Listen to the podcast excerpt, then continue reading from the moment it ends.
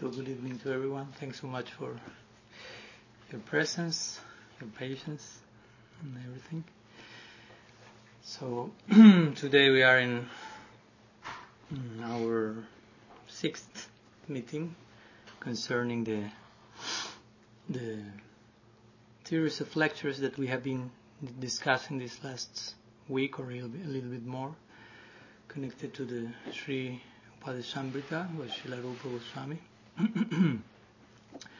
so yesterday we were discussing a little bit the um, fifth fifth verse, sixth verse, sorry, sixth verse, and today in our sixth, sixth class we will be speaking about the seventh and eighth verse, but we'll make a brief brief review of what we were seeing yesterday for the ones who were not able to to be present with us. So basically verse number six had to do with the importance the importance of becoming as Swami Maharaj mentioned gunagrahi basically being mainly attentive to the gunas in this case to the virtues hmm, that are surrounding a person. Everyone has something good everyone has something to teach us. At least they can teach us what we should not be doing. But everyone is a guru in that sense so we should be able to grasp something positive in every single case. So Srila Rupa Goswami especially mentioned that when approaching a Vaishnava, we should be very careful not to just become stuck in so-called physical or psychic imperfections that may be there as part of his her nature, but if the person is properly duly engaged in bhakti, all those things will rather disappear in time or remain in time and become an ornament on the new transcendental character of that particular personality. So that can happen as well. So we gave some famous examples in this regard. Sanatan Goswami, as we were singing today in the morning, Sanatana Falana, Mahaprabhu protected Sanatan from himself. He wanted to throw himself under the Rath Yatra cart, and Mahaprabhu talked a very big lesson through Sanatan to us about the the importance of keeping with our body in a very serious way as part of our seva and not as our property, but, but as an extension of the will of the Supreme Lord that wants to express itself through us. Hmm? So we should look at our sadhaka deha in those, in those terms. This is property of the Lord, and through this property he will do whatever he likes. So, I mean, I have just to honor that. It's not mine anymore. It has never been mine, but now I'm aware of that. So, of course, at the end we, and Rupa Goswami give, gave this nice analogy with the Ganges water, that even though we may see some imperfections in the Ganges, actually there, its waters are always transcendental, and imperfections are the imperfections floating in the Ganges water, when the Ganges water is something different. Hmm. So it never really merge one thing to the other. So if one Vaishnava is sincerely engaged in bhakti, even though some hmm, mud spots may be floating no, around his bhakti no, uh, side, we should pay more close attention to the bhakti side that eventually will no, capture everything. It's already in the process of doing that, as Ashram also yesterday quoted Vishwanath Chakravarti Thakur in his famous mention about uh, the devotee being haunted, haunted haunted by rasa from the very beginning. Uh, some form or other, the haunting has started. so as much as we become free from aparadh, that this verse has a lot to do with that, being cautious about not engaging in that aparadh, the haunting will become more and more successful. No? And meanwhile, if anyone may exhibit some defect, imperfection, even considerable imperfections, as we spoke yesterday, disaster-like imperfections. no? if, though, if all those things are expressing themselves in the context of a sincere embrace the, of the path of bhakti, that disaster will be, as we also quoted, charming disaster. the other day we had the opportunity of hearing one artistic performance by one group called Charming Disaster. No? So it's a good name even for before playing, because if you will do a disaster, the name already invokes compassion from the audience. but they were really good. So no, no. But the name was, and we connected this all this with the whole concept also Krishna Lila, Nara Lila, how Krishna, in, in itself, in himself, in his way, of course, is a disaster. no? For just you ask Yashoda, no, you know he's a disaster, breaking everything, stealing, but charming disaster. No? Charming disaster. So the most important word there is charming, non-disaster. If charming is there, you put whatever second word you want after charming. It's disaster, or you fill the line with everything. But if it's charming there, that's the most important. Everything can be harmonized. That's the point. That's the point. So if a devotee embraces the, the path of bhakti, which is really charming, I mean, it's charming Krishna himself, who is himself charm personified. Um, so the bhakti is so charming even for him that the some devotee enters in touch with that.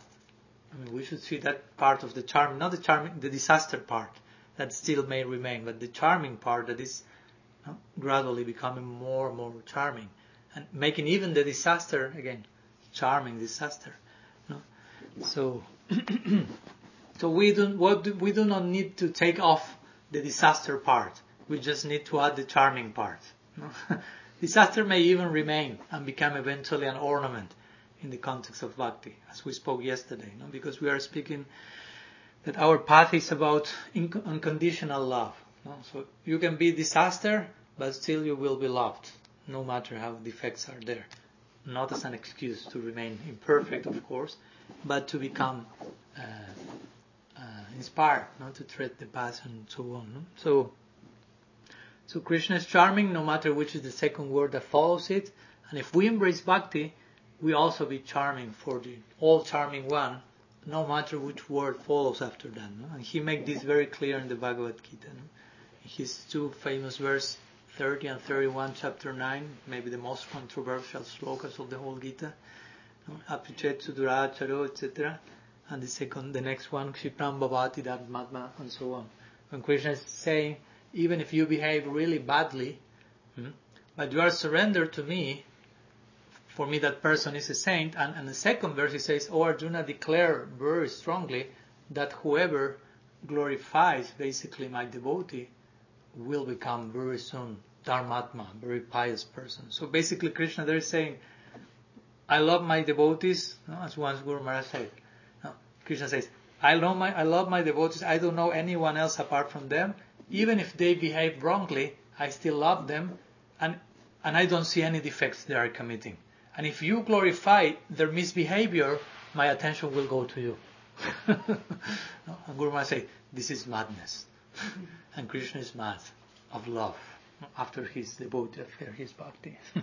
so he's saying these charming things here. No? So basically, yesterday we were speaking about that in this verse number six, which in one sense has to do with, according to my um, limited perspective, with the stages like Nishta, at least that require certain um, I, certain maturity, and certain criteria in order to separate between form and essence when approaching Vaishnavas, because most probably before Nishta we won't be too that too much concerned about properly approaching Vaishnavas, establishing proper relationship with each one. All this was established already in the previous verse, in the fifth verse. So now he's in the sixth verse he was dealing about how to deal with the so-called imperfection that may come even in an Uttam Bhakta, even in a Madhyam Bhakta, how to do if that appears. As, as we say yesterday, maybe it appears, maybe it's appearing here and just projecting into the environment, so different considerations are there. So now in verse number seven, today, if time uh, accompanies me, I will go through verse number seven and eight, hmm, which also go kind of come together. And here we will feel that the, the, the discourse of Srila Rupa Goswami starts to take to new, how to say, heights. Huh? Above, some nishta is there, but you will feel some ruchi, some asakti. I don't want to establish a theory that the Upadeshamrita is presenting all the stages, verse after verse. I'm not Bhaktivinoda Thakur to do that, as he did with Shikshastakam. But clearly some things that like this we, we will be able to appreciate. Hmm? So verse, let's go with verse number seven. It says like this. Shat Krishna namacharitadisitapya vidya pito pataptara sanasya narochikanu kintvadaradanudinam khalu saiva justa swadvikramadbhavati tadganamulahantri. so, translation says like this. Aho, those whose tongues are afflicted by the jaundice of avidya, or in other words, those who are afflicted by the ignorance born of being indifferent to Sri Krishna from a time without beginning, cannot relish the nectarian names, forms, qualities, and pastimes of Sri Krishna, which are compared to the sweetest sugar candy. Instead, these attributes taste bitter to them.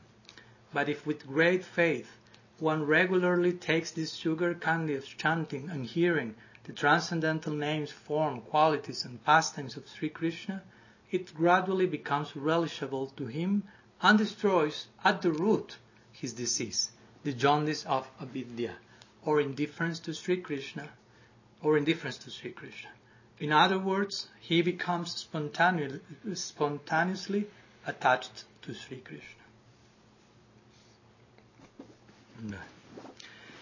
So here we find a second famous analogy given by Rupa Goswami, the jaundice analogy.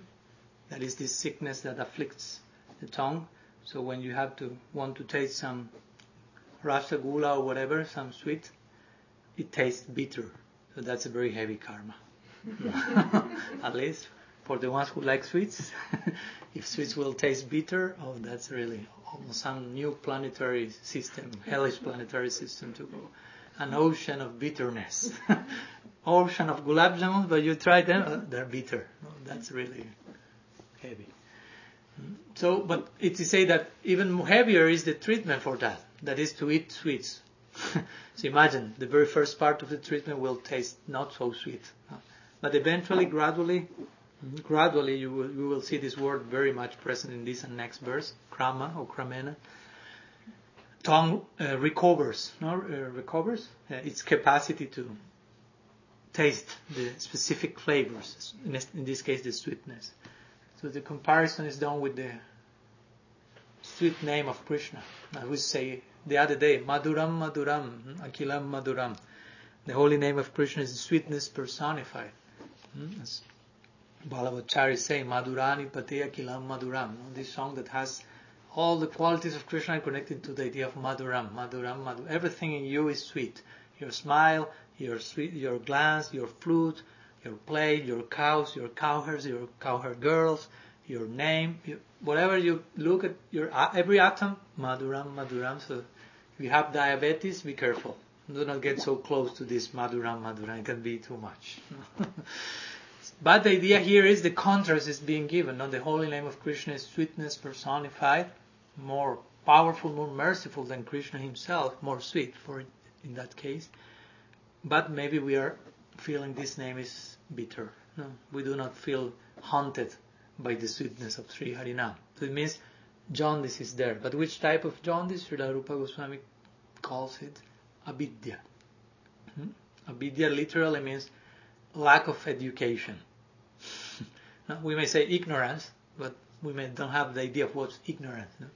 We may feel insulted. We say, I'm ignorant. But you say, lack of education. I mean, if we, if if I say to you, you have lack of education regarding being an architect, well, you won't feel insulted. You will say, yeah. now, if you are an architect, maybe you feel insulted. But if not, you say, yeah, I have lack of education. And as Guru Maharaj said, when did la- that lack of education begin? No point to beginning. If you don't know, as the other day he was saying, if you don't know how to speak Portuguese, there's no point of beginning to that ignorance, if you will anadi. So, the same way, our lack of education, as we will speak now, has to do with being properly informed about who we are, who is Krishna, what's his name, and what's the connection between all of this and Banda, hmm, Abhidheya Prayojan. So, this verse is depicting the practitioners called as Ajata Ruchi Sadhakas, which means the practitioners who have no taste. Ajata means non, non-born. No? And ruchi means taste. So a sadhaka, a practitioner who has not reached the stage of ruchi is called ajata ruchi. He may be in whatever stage below ruchi. but in this case, it's more connected to the just previous chapter to ruchi, which will, will, will be nishta, which are when you are practicing with certain balance. Of course, certain taste is there, but we have to understand what taste means literally as a stage in bhakti. It's really taste. When, as Vishwanath Chakravarti Thakur mentions, in ruchi you become fully attached to the practice of bhakti. And asakti, next stage, you become fully attached to the object of the practice of bhakti. In a particular way, in a particular flavor, your eternal identity will start to become manifest because you have attachment for Krishna. So attachment, as we said the other day, is the foundation of our identity, whether material or spiritual. So it's logical that at the stage of asakti in spiritual terms, a new identity starts to like to down, you say, to blossom. So Srila Jiva Goswami mentions this, this concept of ajata ruchi raganuga bhakti. We can practice raga bhakti, bhakti, uh, passionate bhakti without attachment, without taste. It may sound a little oxymoron-like, but there is a place for that. No? When we practice this sense of spontaneous devotion, but without so much taste, there's a place for bidhi or the rules assisting our raga uh, baby and gradually enter into the stage of jata ruchi, having real ruchi for all this. So here Bailey is dealing with the case of that with has, that person who has not arrived to a taste for the holy name. And to have a taste for Srinam means you don't have basically a taste for anything else. or whatever you have a taste is all in connection to that main taste. So we can also compare, although it's a different stage, but the spirit of the prayer very similar to the second verse of Sikshastakam, when Mahaprabhu is saying, oh, so much is invested in this divine sound, but Durdaiva midrisham miha janina anurag, na anurag, no? okay, ajata ruchi na no? I have no attachment, I have no taste for the holy name. So healthy uh, remorse is there. There is place for that it's necessary to have healthy remorse. Healthy, no? but remorse. I mean, if there's no remorse, there is no progress. I mean, because if you really sincerely compare the greatness and sweetness and, and, and magnanimous disposition of Srinam and your lack to, of attraction for that, hmm, there will be some, there should be some type of interesting remorse there that will create more eagerness to in a natural way to get closer to that sound. Hmm? So in this verse, actually, it is described how to properly uh, culture our chanting of Srinam with Sambandha Gyan. Hmm? Because as we say, our jaundice, our the cause for our lack of taste, jaundice, is called avidya. Avidya means vidya knowledge, avidya no knowledge, or as I said, lack of education. So education for us means sambandha gyan. So for us to have a taste in the chanting, our chanting should be properly educated, properly guided by what we call sambandha gyan. That knowledge that will teach us how everything, uh, how uh, uh, er, in everything lies a connection with Krishna. Sambandha means that. Bandha means linked, and sam means everything. So Sambandha is the knowledge that shows you how everything is in connection with Krishna. How everything has actually an inherent connection, potentially of speaking with Krishna. Hmm?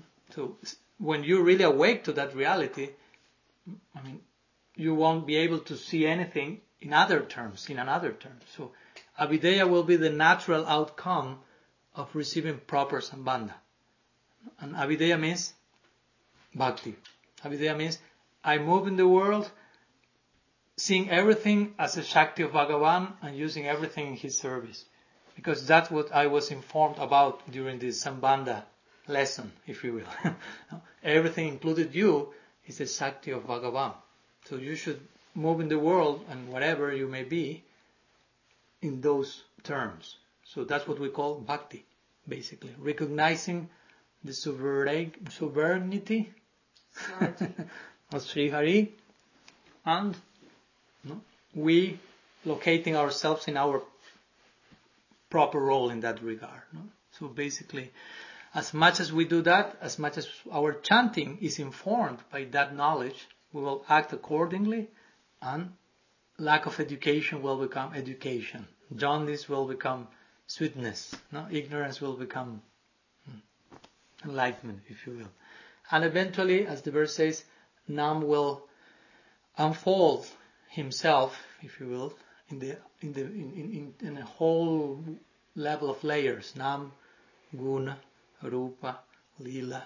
Hmm? The sound will take us to the form of Krishna, qualities of Krishna, Lila of Krishna. Will become qualified to live in that realm, to enter into that world.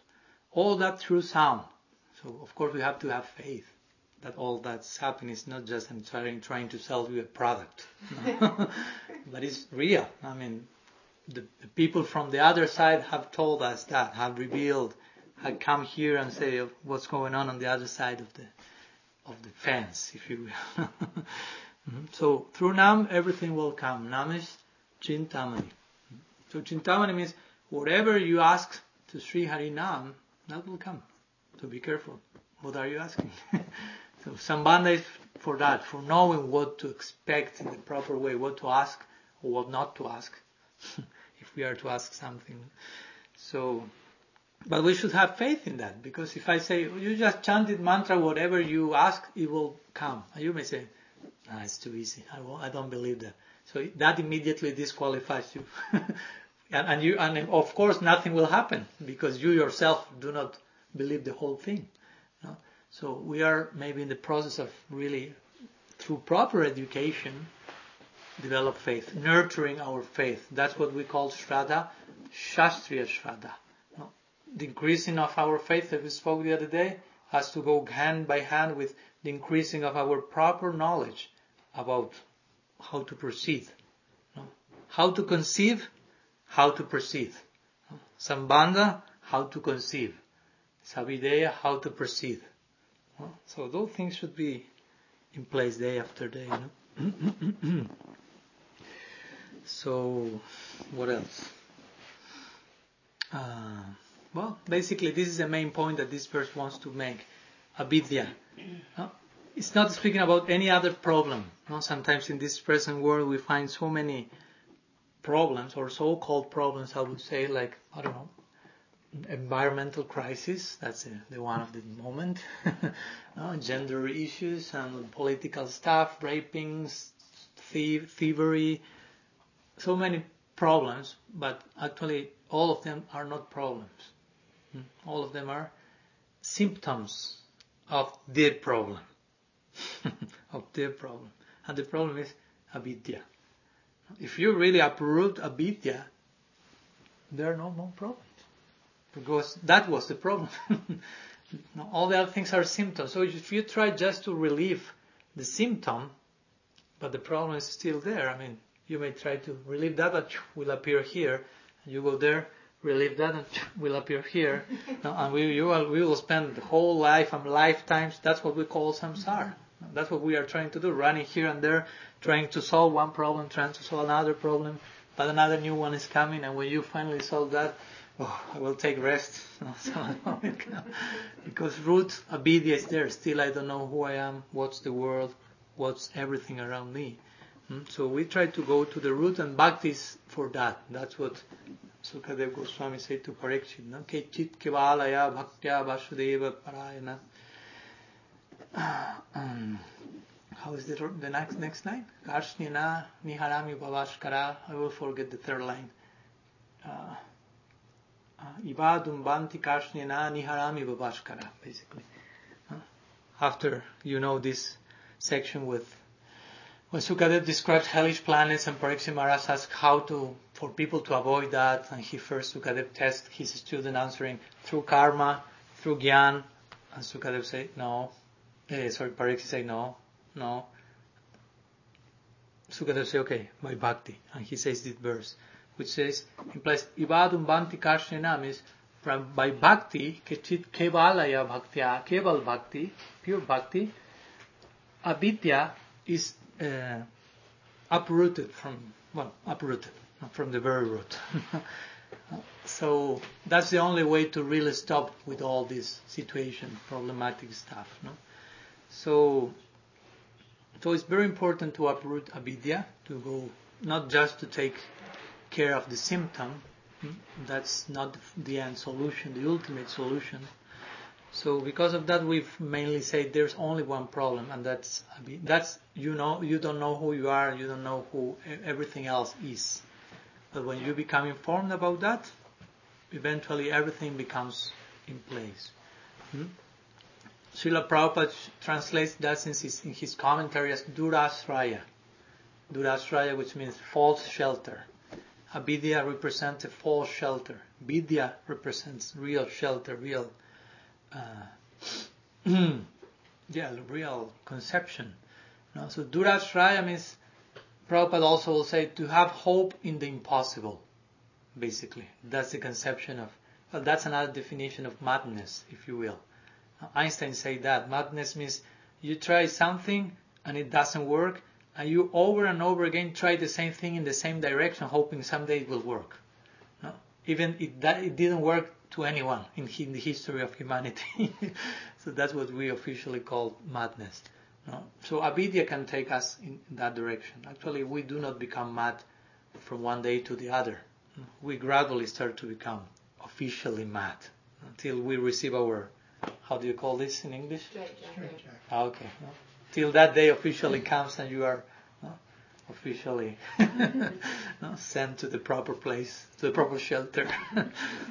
but everything began one day, some years ago, and something like this. So we should be understanding what happens with a considerable lack of education is there. Eventually it turns into real madness.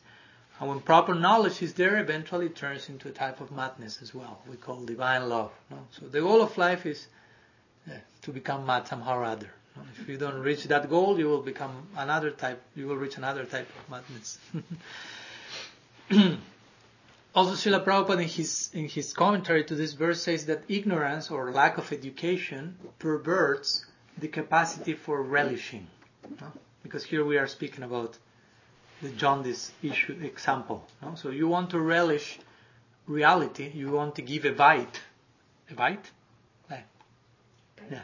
You want to you want to bite, to taste reality, but if you are under the shelter of avidya, or false shelter, it will taste bitter. You want to taste yourself, and it's bitter yet, no? because we are not properly aligned with reality. Hmm? And the goal of life is to relish reality. No? Says Bhaktivinoda Thakur. Jignashu. The goal of all inquiry is ashwadam, hmm, to relish. Of course, not in an explo- exploitative way, but to relish in the context of surrender, seva, loving, dedication. That's real relishment. That's real tasting, basically. No? But all of this should happen, as I said before, in a gradual way. And here Rupa Goswami will use this word krama or kramena. In this verse and in the other verse, kraman, kraman, which means uh, step by step. Hmm? Because he's trying to prevent, he knows we may hear all this, okay, okay, okay, let's go, let's, let's, let's put jaundice out. Uh, let's taste the sweetness of the holy name. Yes. In quotes, gradually. Hmm. No? Fools rush where angels fear to tread. No? Says Sridhar Maharaj. No? So, we should be, as we spoke in the third verse, Utsaha Nishayat. Be enthusiastic, have determination, be patient. because everything will not so so extremely patient that you are just waiting for a miracle and you are doing nothing. No? You have to have eagerness, longing. You have to be properly engaged, but also understanding the the, the size of the goal and the size of our lack of education still present. We should also be realistic and, and patient in that regard. No? So, So in this sense, gradually, as much as we advance, we will chanting in a much more uh, mood close to this lack of jaundice idea that he's being given. No? Rupa Goswami here, and a lot of sweetness there. It is said that sometimes, mainly Kanishta Bhakta, since we spoke about them some classes ago, the, the neophyte devotee mainly will chant with considerable lack of education, so his chanting will be more closely to Nama Parad, if you will. I mean, there's chanting, but there's a big, like, presence of offense because of lack of proper education. It may take in that direction. As Bhaktivinoda Thakur mentions, Tattva Brahma. No? I mean, not not having proper knowledge of Tattva, it's an art in itself, and it can take to which is also considered an art of Bhaktivinoda. Hmm. And in Madhyam, he's mainly chanting what we may call Namavas, but what Bhaktivinoda Thakur will call Shraddha Namavas, which means you are making the best of your effort to avoid Vaishnav aparad. And sometimes you may incur in that, but you are really taking care of not doing that, basically. So that's another category in itself, if you will. That Bhaktivinod calls Shraddhanamavas. And well, of course, an Uttam Bhakti in general terms I'm speaking, no? of course there are many nuances in the in the middle. It's more connected to the idea of, of Shuddhanam. So here Rupa Goswami is mentioning, just closing this verse, the importance of taking, he gives example of the medicine, no? he's speaking about jaundice and treatments and all this stuff. So he says, the Vedas say this always. You may be sick and you have to take some medicine. You may not know and not have an idea of what's the content of the medicine. But if you are taking, it will cure you, even though you don't know what's this. No? But you, you should have some, of course, this is not an excuse to not have some Bandha Gyan again. But the point here is, in this particular case, you have to take the medicine, uh, how to say? Regularly? Constantly, regularly, yeah, day after day after day. Because if not, just. So here Rupa Goswami is mentioning this idea of chanting in a, in a regular way. Kirtaniya Sadahari will say Mahaprabhu, which means constantly, Sada. This verse implies Nishta. Nishta means a permanent effort or sacrifice to sustain our practice, no? and to, of course, exhibit the qualities mentioned in this third verse. Srila Sridhar Maharaj will say that Nishta is characterized by the constant remembrance of Krishna in some form or another. Maybe you are not still immersed in Leela, and in that way I practice my Shmaranam and everything I see throws me into whatever part of the Astakaliya Lila that is that moment. Maybe not so much. but whatever is happening to us, we develop the capacity of connecting, no? creating some links or other, some, some banda, no? and understanding everything is connected to Krishna. Hmm? So somehow or other we connect that with, with Bhagavan and that starts to create this hmm, uh, permanent uh, connection. It's not just I'm chanting all day, but my mind had go shopping somewhere else. it means I may not even I may not be chanting at some moment of the day. That happens very much, considerable hours every day. But we should be able to maintain no, the connection. That's the main point here. No? So only when we go through this type of stage, stage gradually the Srinam will start to show his real, start to show his real face in the sense of sweetness and ruchi mm, that will be mainly characterized and described in the next verse. Mm. So we'll go to the next verse. Or do you have any questions till now? We can leave questions for at, for the end. Try to remember them. So let's go to verse number eight, which is a natural um, uh, continuation of this verse number seven and it's very much connected to the idea of what happens when real taste is there, where the jaundice has been cured, and when Srinam starts to show his real face more and more. This is a famous verse, sometimes translated as the essence of all advice or the essence of all instruction. So the verse is like this. Tannamarupacharitadi sukirtananu shmrityokaminarashanamanasini yoja tishtambrajatadanuragi jananugami kalamna yedakilamiti upadishasharam. Srila Rupa Goswami says the following. While living in Braj, as a follower of the eternal resident of Braj, who possess inherent spontaneous love for Sri Krishna, one should utilize all one's time by sequentially engaging the tongue and the mind in meticulous chanting and remembrance of Krishna's names, form, qualities, and pastimes. This is the essence of all instruction. Hmm. So interestingly, uh, this verse speaks about Upadesha Sharam. It's another way of saying Upadeshamrita. No? So this verse gives the name to the book, if you will. The book is called Upadeshamrita or the nectar or of instruction or the essence of all advice. So Upadesh Sharam. Sharam and Amrita are basically like synonymous. Hmm? It represents essence, cream, nectar, in that line, no? Substantial line. So, in a very like encapsulated way, Srila Rupa Goswami describes here, which is the essence of all instruction. If he has to give all instruction in a condensed way, this is the verse for that. so from now on, the discourse will start to really take a particular dimension. We will see the remaining three verses that we will see next will basically throw in us to Radhakund. Vrindavan, Radhakund, and like this. No? So this is creating the, the, the, the, foundation for all this essence of all advice. No? Larupa Goswami say what he said till now, and it's now like he's saying to us, okay, but if you want me to give you the essence of all advice, this is the essence. No? Like implying whatever I said before, it's essential, it's important, but actually it's a foundation to this essence that is coming now. So basically here he is describing the process of raga bhakti.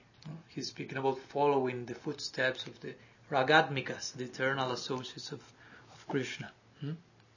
So, so in this verse, in, in, different from the previous one, in the previous one the devotee was trying to cure him herself from jaundice and tasting sweetness of the name.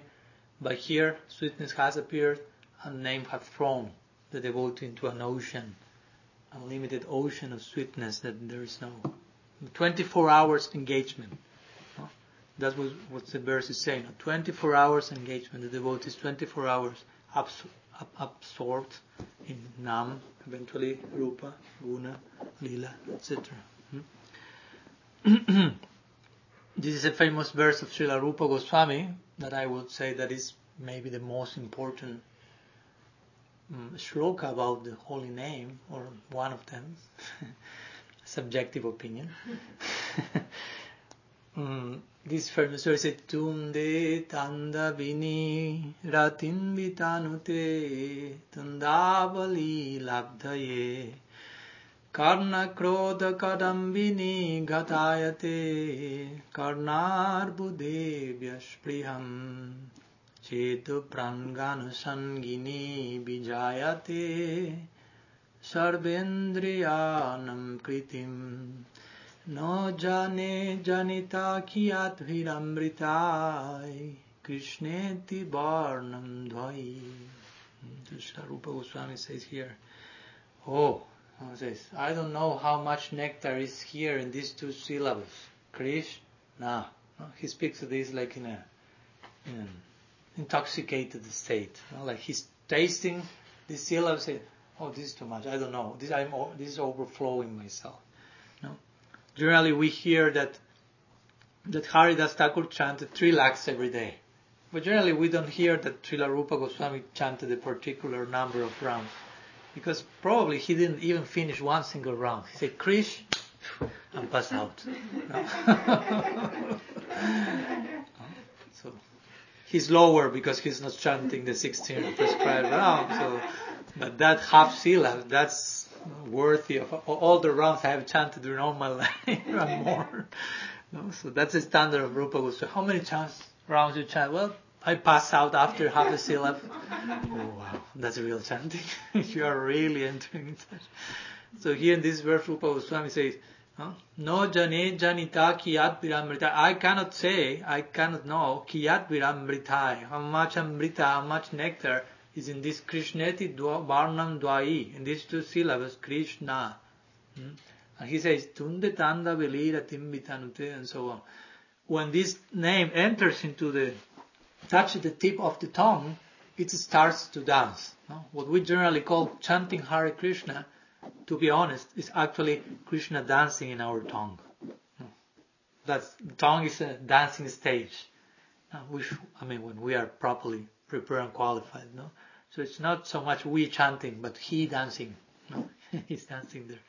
So he touched the tips of the tongue, and at that moment, Srila Rupa Goswami, in this moment, one desires to have many tongues, thousands of tongues, because one single tongue for all that nectar that is coming is not enough. It's not. I cannot do justice to all the nectar with one tongue.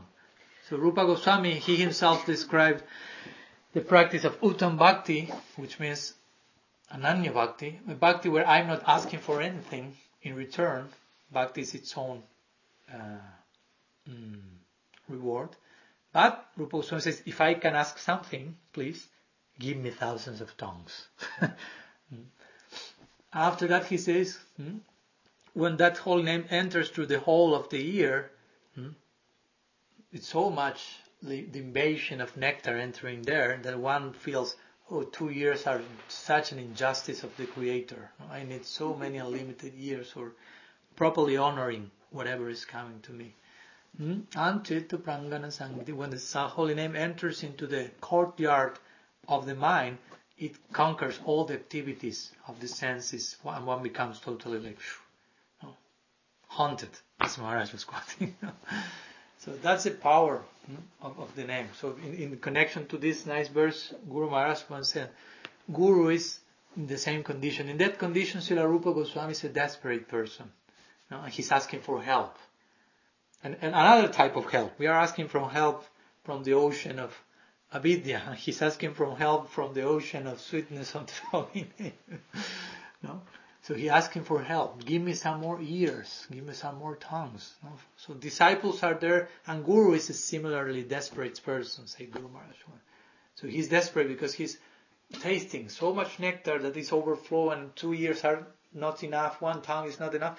So we appear on the scene to help him, to serve him, and extend. His ear become extended in the form of our ears. His tongue become extended in the form of his our tongue.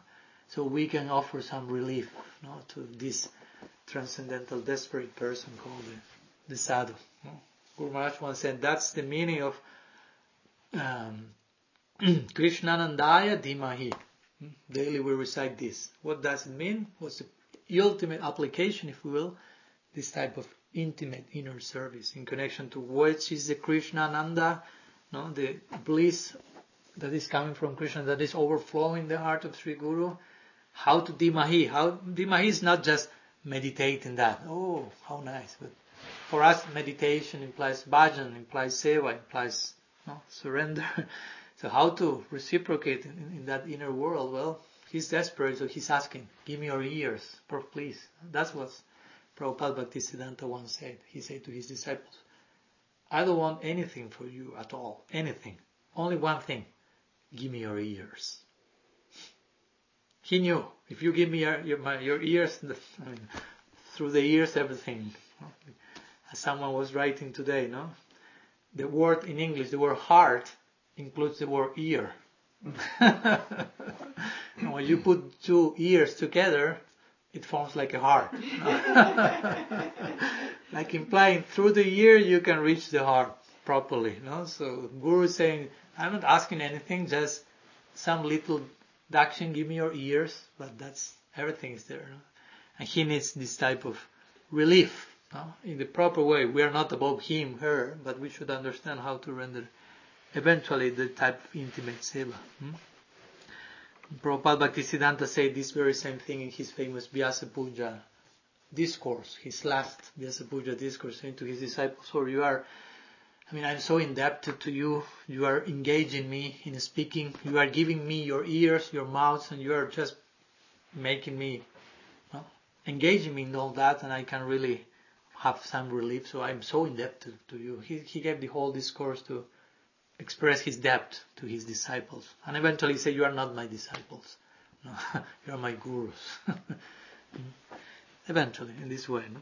So in this verse, as I said, Srila Rupa Goswami is, in a nutshell, expressing the, the core essence of what's Raganuga Bhakti about, which means reside in Vrindavan and follow the footsteps of the Vrajavasis, the Ragatmikas, the essential, the, the, the, eternal associate of Krishna, the Nitya Parishads, basically. And do it every single day, 24 hours a day, he's saying. So you realize he's doing, he's presenting a, a high standard of seva. Hmm? Manmana, no, full mind. No, abhyartha kalatvam, as it is mentioned in, the Bhava stage. No? I don't want to lose any single moment in, in, in, in the wrong direction. Maybe this verse not necessarily may speaking officially about Bhava Bhakti, but in the, even the previous stages such as Ruchi, Asakti, I mean, that idea of Abhyartha Kalatvam becomes more and more prominent. No? That means Abhyartha Kalatvam. I don't want to lose any single second hmm, outside of the realm of bhakti. Hmm, but it, as a natural thing, not as a fearful paranoia. No? Oh, I will win Maya if I do this. No, no, I, am failing to my self-esteem stuff. No, but really passionately, you really want that. You are choosing that. So here in this verse again, no? Rupa Goswami started to give a, give a glimpse of a very consuming uh, expression of bhakti, which is, I mean, 24 hours a day. That's Srila Sridhar Maharaj will say in his purport. Now, in, in none other theistic school we find this level of engagement, 24 hours of full absorption. That's only possible in the Ashtakaliya seva of Krishna and Vrindavan. No? Eight periods of the day and every time of those days something to do, something to offer, some particular seva. Or Kirtaniya Sadahari. You know? If you want to, to apply the idea of Kirtaniya Sadahari to the ultimate expression, you end up in the Ashtakaliya Lila. Of Krishna Vrindavan, of Gaur Navadu. No? Kirtaniya Sadahari. No? Every single moment without interruption. Hai Tukiya Pratihada. So many of these ideas are there. No? and in this verse also, uh, Rupa Goswami, just to finish, is mentioning the idea of Shmaranam. Shmaranam means remembrance, because it's an important limb in Raga Bhakti. But naturally, as we know, will come hmm, Kirtana Prabhava Smarana Swabhava. By the strength of Kirtan, hmm, proper engagement, properly, proper absorption will come. If we try to just engage us in Smaran in an artificial way. I mean, Guru Maharaj was speaking about that mm, maybe in Costa Rica. I don't know. I had the fortune to be with him in many places last last month, month so I don't remember which was the place. But he said, I mean, you may receive Siddha Deham, you may have your new identity, you may meditate in the Ashtakaliya Lila, but all of us will have to go through the same anarthas. I mean, it's not that just you are a gopi, uh, and I mean, it, it, doesn't mean you no longer have lust and kama, krodha, love. I mean, you have that as well in the same way that the other one who didn't receive the, the that they had. I mean, we, all, the point is all of us have to go through this. And again, Srila Rupa Goswami here mentions again the point, krama, or kramena specifically in this case, kramena, gradually, gradually you will achieve such a reality. Hmm? If you want to do Smaranam, Jiva Goswami will say, first do Maranam. Maranam has twofold meaning. Maranam means like contemplation, but Maranam, Maranam comes from Mara, which means death. So, if you want Smaranam, first Maranam. Die. Ego death. No? Die to live. You want to live in Smaranam reality? Die to the other to the other Smaranam that you have here because we are absorbed in so many nonsense uh, stuff. No? And Smaranam is not only I will remember something, but it's a function of the mind that becomes absorbed in a particular direction. Smaranam is not I will sit and remember, because general remember has to do with something you already ex- experienced, no? But if you go to the Astakaliya Lila, I mean, you were not there yet. No? If that's not clear, just making it clear. so Smaran mainly because it means a, a function of the mind that gradually becomes absorbed in a particular direction by the force of kirtan and by the force of shravanam. So because of that we have shravan, kirtan, shmaranam. We don't have shmaranam, shravanam, kirtanam. No, there's a natural way to arrive to all that. Hmm?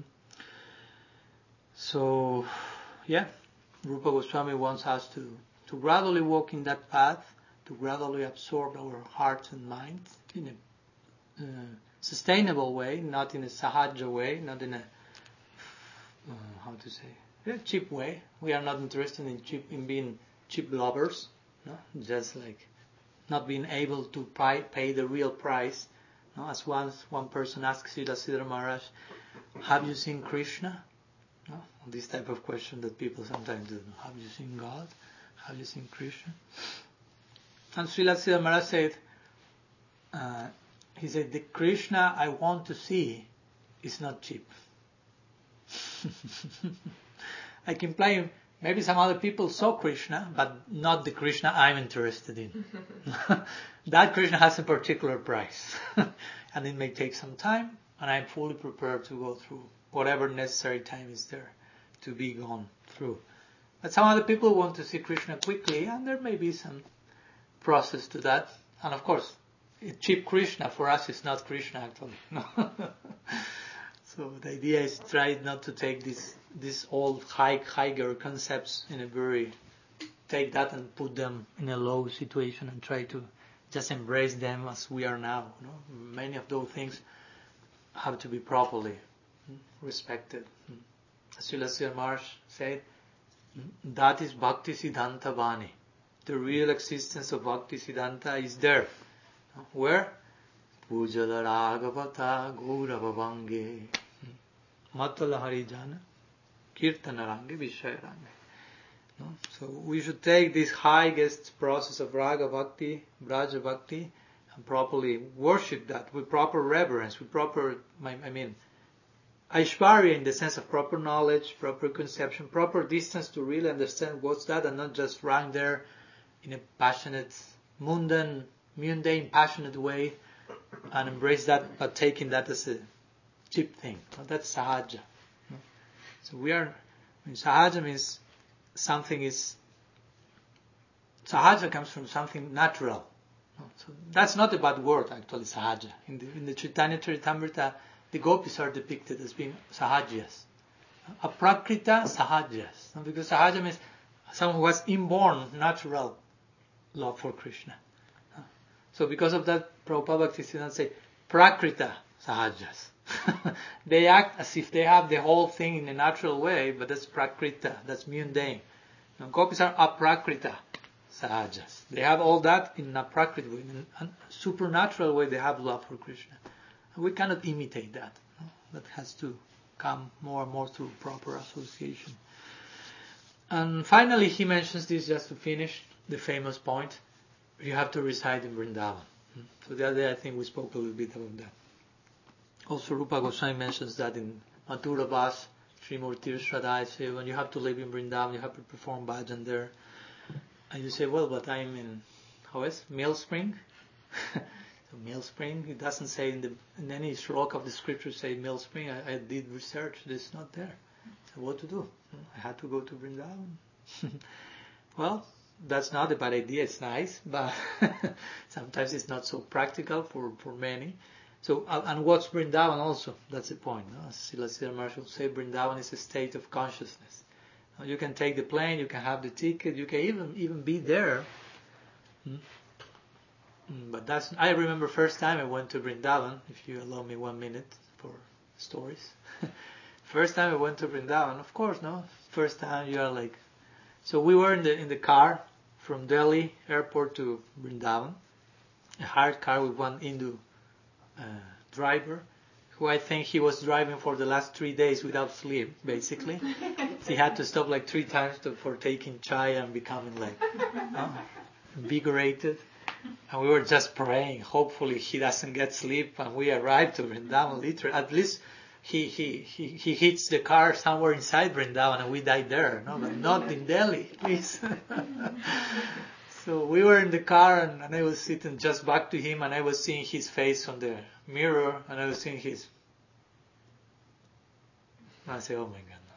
So I started like to spontaneous guy, massage, no? He said, no, no, no massage, kirtan, kirtan. Okay, so we started to make kirtan the whole way from Delhi to and he started to lead the kirtan. No? So I said, you lead the kirtan, no? So you are really away. so he started to lead kirtan, chanting Maha Mantra, the classical melody that Prabhupada instituted, like for hours. And for me it was nice. I say, well, now in Argentina this won't happen. No, I say the driver. I mean, the driver won't never say to me, "Let's do kirtan," basically. No? Put on the radio. So they were, he was singing, singing, and I told to him, please tell us, because we were just about to arrive to Vrindavan. So please tell me when we are in Vrindavan officially. I was a little bit like, okay, Vrindavan is a state of consciousness, but we are just about to enter. I want to know where's. so we were like waiting, no? looking, and eventually he says to me, right now we have entered Vrindavan. And when he says that, on the front of the car, the car was driving quickly, one person appears naked uh, and running with eye closed and and running just in front of the car without being aware that there was a car. We had to stop the car like here. So I said, okay, we are in Vrindavan. no, so that was the first, no, the first impression. Okay, you are in Vrindavan. No? Like implying this is not cheap thing. No? He was not making a show. He was really in another. He was really in Vrindavan. That's my point. Of course, not everyone in Vrindavan, physically speaking, is in Vrindavan. As Guru Maharaj says sometimes when Srila Prabhupada went out, quote unquote, of Vrindavan, and some people was were asking them him, why are you going out of Vrindavan? And Guru Maharaj said, the ones who asked that were not in Vrindavan. Because they were not understanding that Prabhupada, instead of going out, he was expanding the limits of Vrindavan. Was was ex- delivering Vrindavan consciousness all around the world.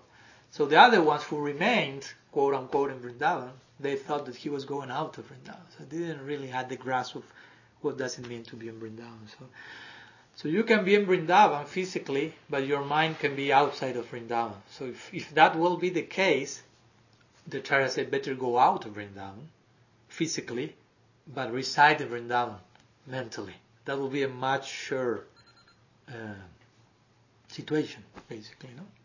So in this regard, the option is given. Jiva Goswami and others acharyas comment in this way. You can reside physically in Vrindavan, or you can reside somewhere else, but Vrindavan is a state of consciousness. So as much as you become aligned with the psychology of Braj, with the mindset of its inhabitants and follow into his foot, their footsteps, well, as much as you do that, you are a member of the of the gang, if you will, no? the Brajvasi group. No?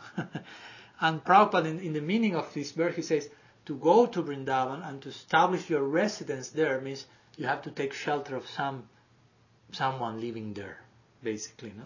Some devote, advanced devotee being there, that means to be in Vrindavan. So if the advanced devotee may be somewhere else, that means to be in Vrindavan.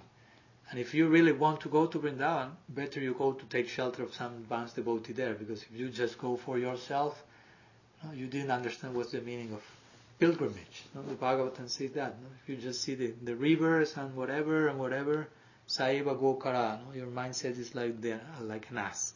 No? You are not connecting the, the sacred site with the sacred people who are who make the sacred site sacred, basically. No? Hmm? So basically, we ended speaking about a little bit about Braj and the glories of Vrindavan as the highest place for bhajan, if you will. Of course, now it would be none different to him.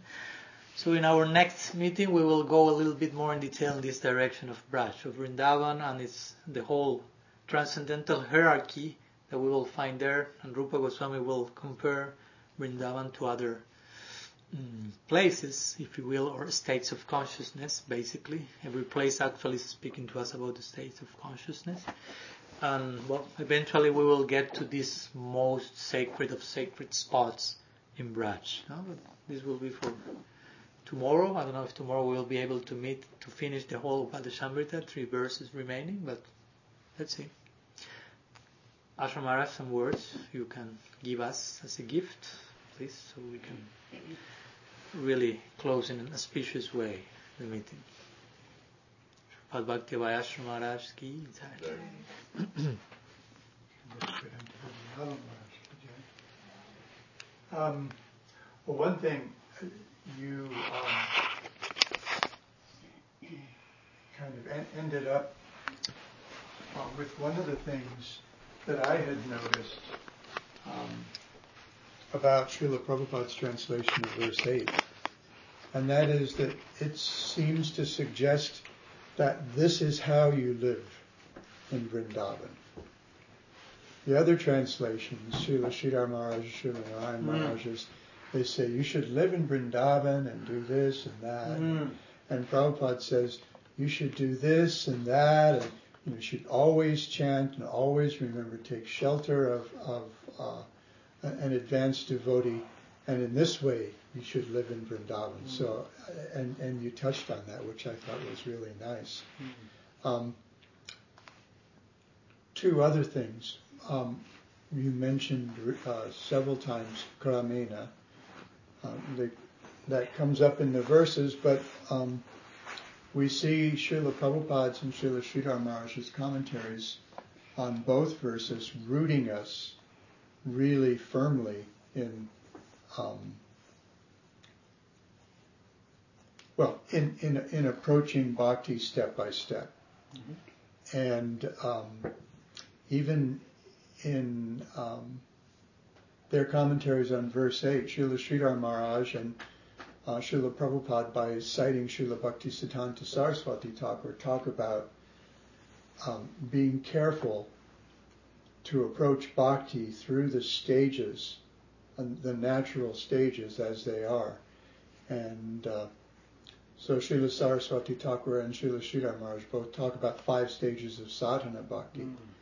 Um, Shravana Dasha, uh, Apana Dasha, Sadhana Dasa, and, and uh, what is it, Apana Dasa, Mhm. where, so we go through these stages of sadhana bhakti, and um, and also in both commentaries we see uh, references to the nine stages of bhakti from uh, Shraddha to Prema. So there's, and th- this is pretty much what we'd expect to hear from Srila Sridhar Maharaj and Srila Prabhupada. Systematic, step-by-step approach. Srila Sridhar Maharaj says, we don't want any imitation Mm. bhakti. It's like he says, the Krishna I want to see, uh, big price, not cheap. Um, so, so I, I really appreciated that, and and we're kind of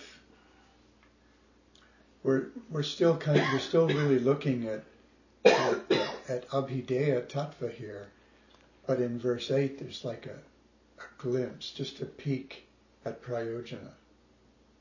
You know, this Mhm. uh, okay. You, you know, you live in Vrindavan, you chant Krishna's holy name, and about the chanting, I think in in his commentaries on both verses, Srila Sridhar Maharaj's Srila Sridhar Maharaj emphasizes kirtan. In verse 7, he emphasizes kirtan over japa. Mm. And he says, Mm. because when we're chanting japa, um, our mind can go all kinds of places.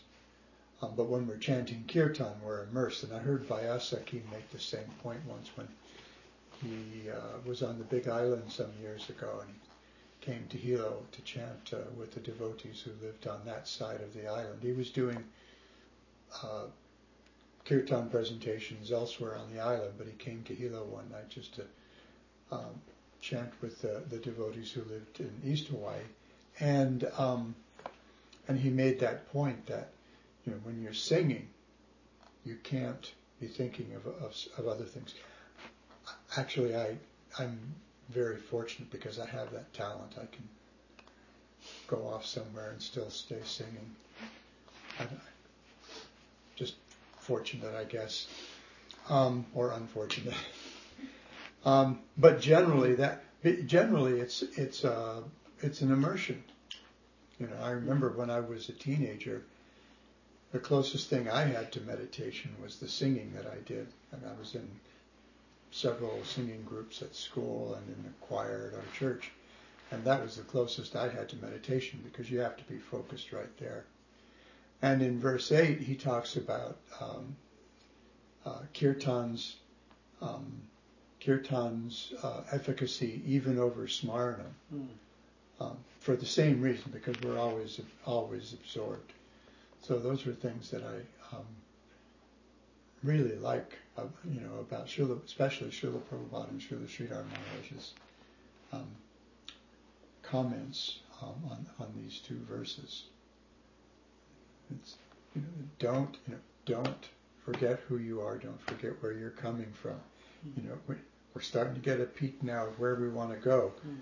But don't forget, you you, you got to get there step by step. You're not going to teleport. Mm. That's not going to happen. Mm. That technology um, hasn't been invented yet. Mm. Thank you. Thank you. Mhm. Any questions? Any you have? Any doubts, commentaries, contributions?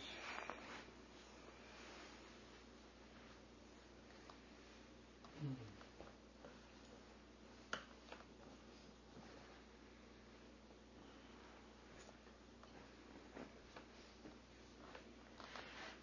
Any other question? There. Okay. who live here. Srila Gurudev ki jai, Srila Rupa Goswami Prabhupada ki jai, Sri Parishchandra Tirth ki jai, Shriman Mahaprabhu ki jai, Shri Gaur Radhamadav ki jai, Gaur Bhaktivinda ki jai, Gaur Premanand ki jai.